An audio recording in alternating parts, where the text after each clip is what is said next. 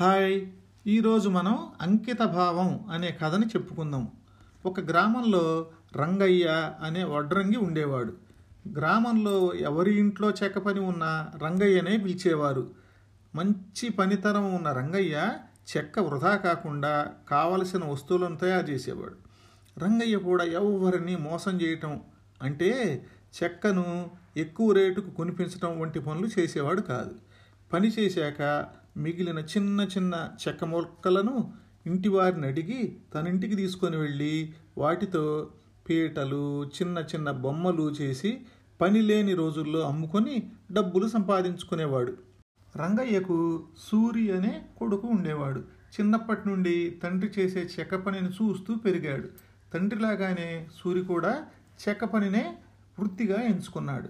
అయితే సూరికి తండ్రి చేసే పని తీరు నచ్చటం లేదు. ఒకేసారి వేర్వేరు ఇళ్ళలో పని ఒప్పుకోమని తండ్రికి సలహా ఇచ్చాడు. కానీ రంగయ్య అలా చేస్తే ఒప్పుకున్న పనిని సకాలంలో చేయలేమని ఇతరులను ఇబ్బంది పెట్టడం మంచిది కాదని సమాధానం ఇచ్చాడు. కానీ సూరి మాత్రం ఒకేసారి ఎక్కువ పనులు ఒప్పుకునేవాడు. సూరి అలా చేయటం వల్ల గ్రామస్తులు చాలా ఇబ్బంది పడేవారు.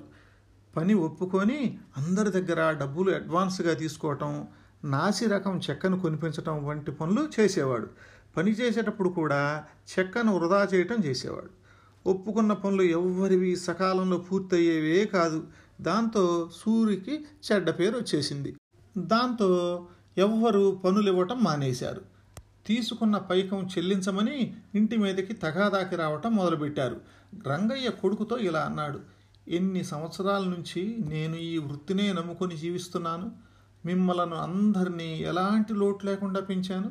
గ్రామస్తుల ఆదరణ పొందగలిగానంటే నేను వృత్తిని దైవంగా భావించాను. అందుకే సకాలంలో పనులు చేసేవాడిని నీవు చెడు మార్గాన్ని ఎంచుకున్నావు.